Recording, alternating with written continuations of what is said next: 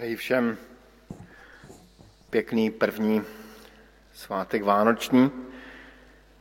Základem dnešního uvažování vánočního bude ten verš 12. a 13. z prologu Janova Evangelia. Je to eh, podle mnoha vykladačů písma takový vrcholný verš toho prologu. Tým však, který ho přijali a veria v jeho jméno, dal moc stát se božími dětmi. Ti, čo sa, ti, čo sa nenarodili ani z krvi, ani z tělesné žádosti, ani z vole muža, ale z Boha. Dnes máme tedy první vánoční svátek, mně to vždycky připadalo spíše jako druhý vánoční svátek, ale tak je to ve zvyku první vánoční svátek. A včera jsme měli štědrý den. Ten první vánoční svátek, dnešní den, je často dnem, kdy kromě toho, že se různě navštěvujeme, nebo nějak možná trošku vydechneme po tom maratonu vánočním, tak se také přesvědčujeme o tom, jestli dárky a dary, které jsme dostali, eh, jsou opravdu eh, funkční. Například děti si rádi vezmou eh, a vyzkouší nové boty nebo se vezmou lyže nové a jde se na lyžařský svah, pokud náhodou je sníh. Ehm, otevřeme knihu a zjistíme, jestli opravdu stojí za přečtení nebo, nebo ne, jestli nás nějak zaujme. Ehm, manžel jde vyzkoušet nové auto, které dostal od manželky pod stromeček a podobně. My jsme včera naro- oslavovali narozeniny Krista, který je tím největším darem který je tím zjevením boží lásky. A máme před sebou první svátek Vánoční a i další dny Vánoční a můžeme přemýšlet a můžeme vyzkoušet ten dar, který nám byl dán. Můžeme s tím darem udělat to, že, že se stane hezkou vzpomínkou, kterou si třeba někdy připomeneme během dalších dní a dalšího, dalších měsíců. Může také zůstat ten dar v Kristu zapomenut, jako některé dárky vánoční zůstávají zapomenuty. Jan nám ukazuje na to, že dar Krista, toho, ten vánoční dar Krista, je dar, který má mít zásadní vliv na náš život, který má proměnit náš život. Možná, že se nám někdy podařilo eh, obdarovat někoho darem, který opravdu proměnil život člověka.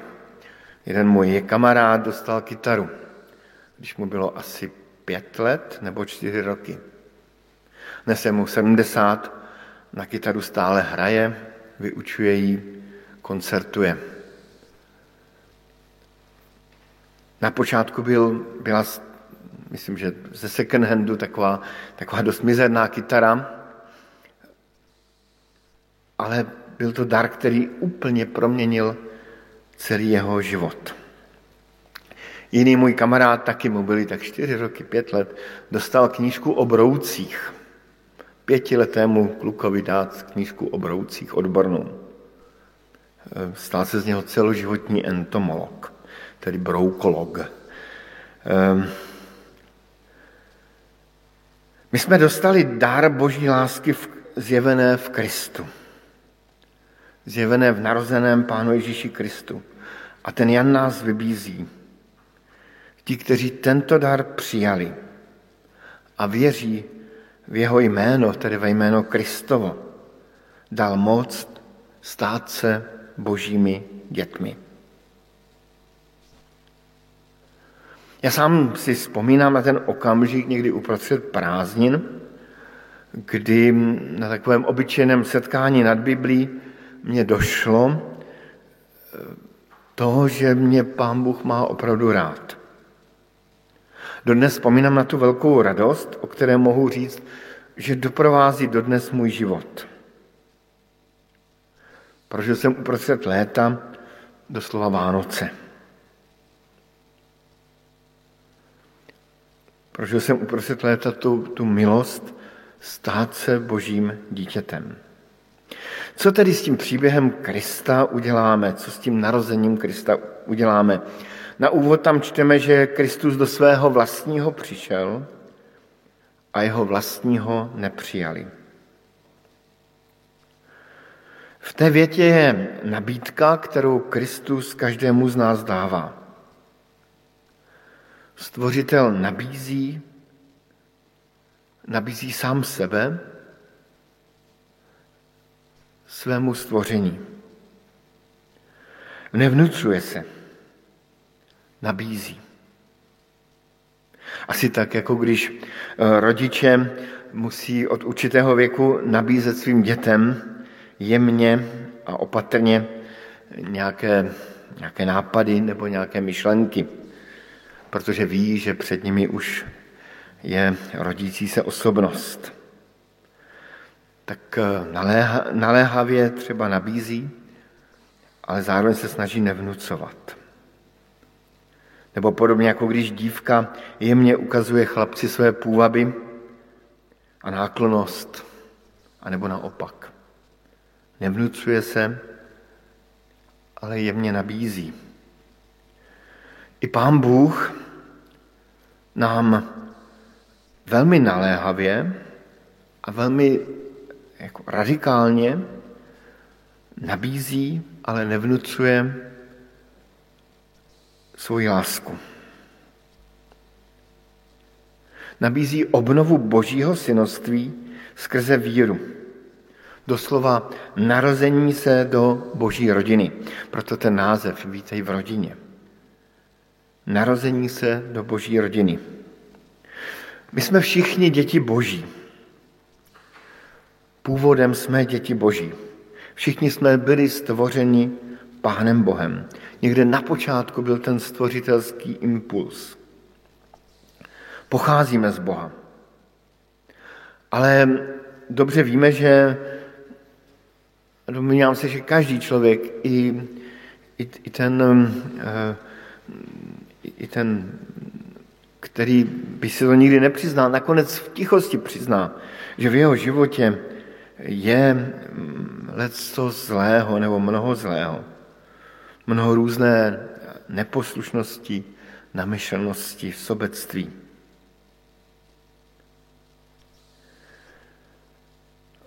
Pokud je Bůh láska, tak poznáváme, že nejsme děti lásky.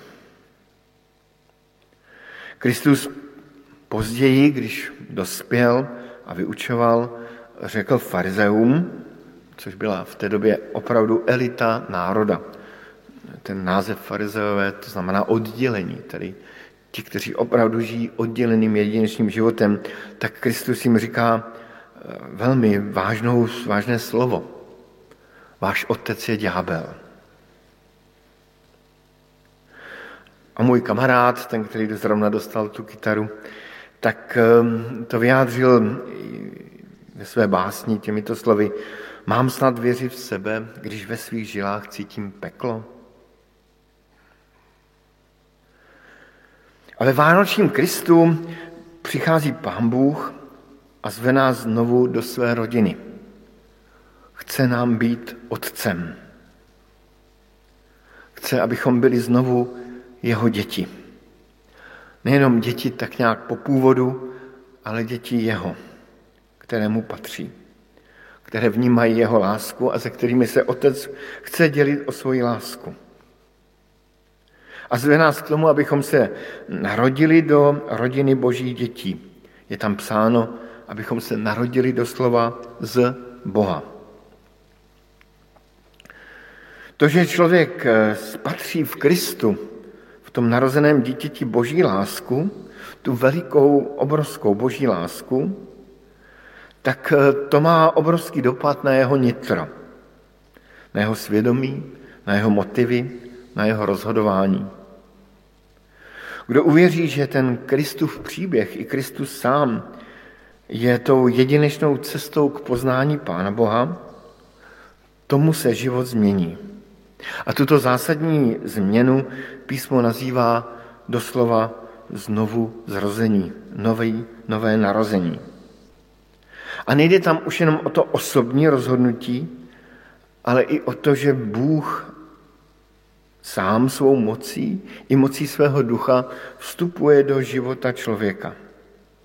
Proto Jan říká, že se ti lidé, kteří uvěřili a poznali Krista, narodili z Boha.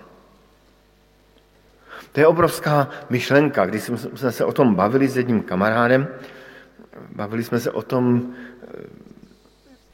co nám přijde jako největší zvěst celé Bible.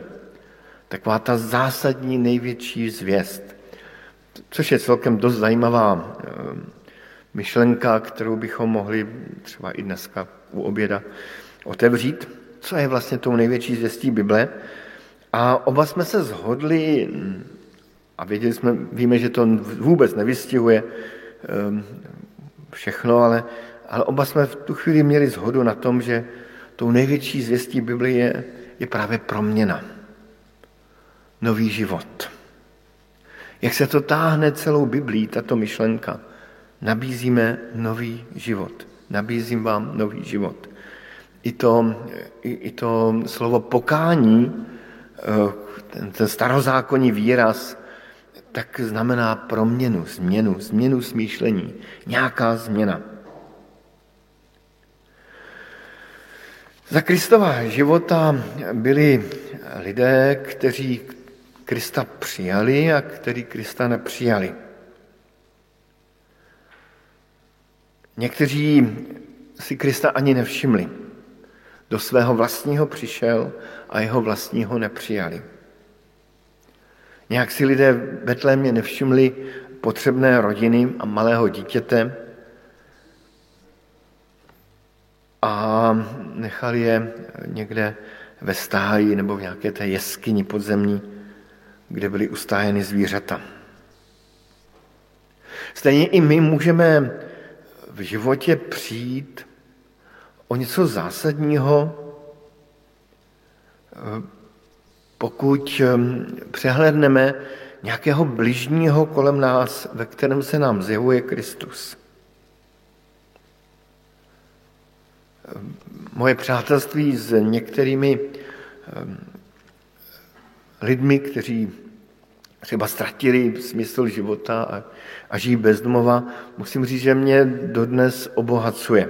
Zrovna včera jsme si právě s jedním kamarádem, eh, mužem bezdomova, se kterým se znám už 20 let, telefonovali a je nesmírně zajímavé eh, vidět i jeho život. A musím říct, že i ten jeho život, který je dost divoký, je pro mě stále obohaco, obohacením a i, i to, že vidíme, kolik, kolik dobrých lidí má kolem sebe. Někdy může být ten boží hlas nejenom z nějakých, od nějakých bezdomovců, ale může zaznít úplně blízko, třeba, třeba v hlasu vlastního dítěte, které, které se nás na něco ptá, nebo v hlasu vlastního vnoučka, který nám něco poví. Tedy ano, jsou lidé, kteří si Krista nevšimli. Později, když Kristus vyrostl a byl z něho učitel, kazatel, evangelia, radostné zprávy, tak se některým zdála zvěst Krista a Kristova života příliš radikální. A tak raději jej opustili.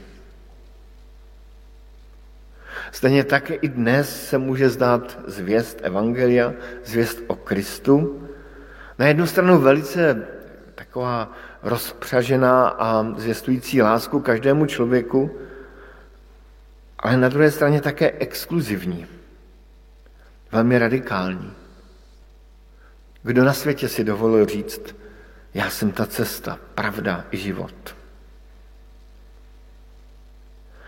A tak jsou lidé, kteří raději nechcou být tak radikální, nechcou to tak moc přehánět.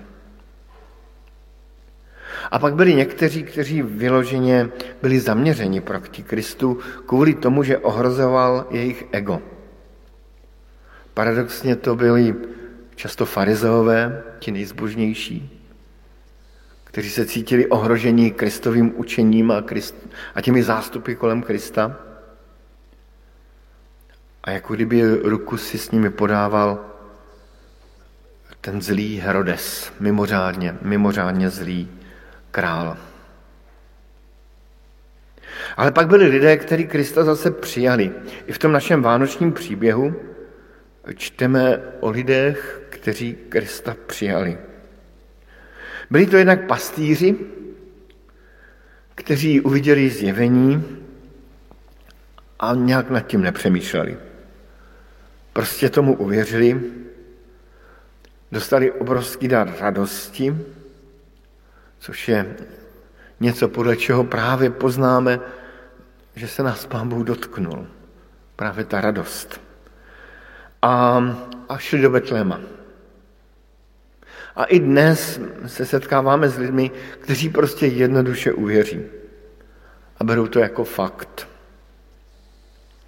Rád si připomínám svého kamaráda, který na jedné takové vyloženě prvoplánovitě evangelizační akci, o které bychom možná mohli říct, že to bylo takové nějaké až, až moc nátlakové v kině brněnském, tak, tak na závěr zazněla výzva, na kterou vůbec nikdo nereagoval. Kromě jednoho člověka, který vstal a bylo mu úplně jedno, že všichni, celé kino se na něj dívá a razil si cestu dopředu. Prostě tomu jednoduše uvěřil. A je dodnes takovým velmi jako hezkým, pěkným křesťanem. I se svou rodinou. Ale pak to byli mudrcové, tedy muži, kteří pozorovali přírodu, pozorovali hvězdy, dokonce se možná zabývali i nějakými věcmi, které bychom dneska nazvali eh, jako pohanskými. A a ti mužové jakoby v Krista uvěřili ještě dřív, než se Kristus narodil. Ještě dřív, než ho uviděli na vlastní oči. Ještě dřív, než se s ním osobně setkali. Uviděli hvězdu a bylo jim jasné, že přišel čas jít a poklonit se.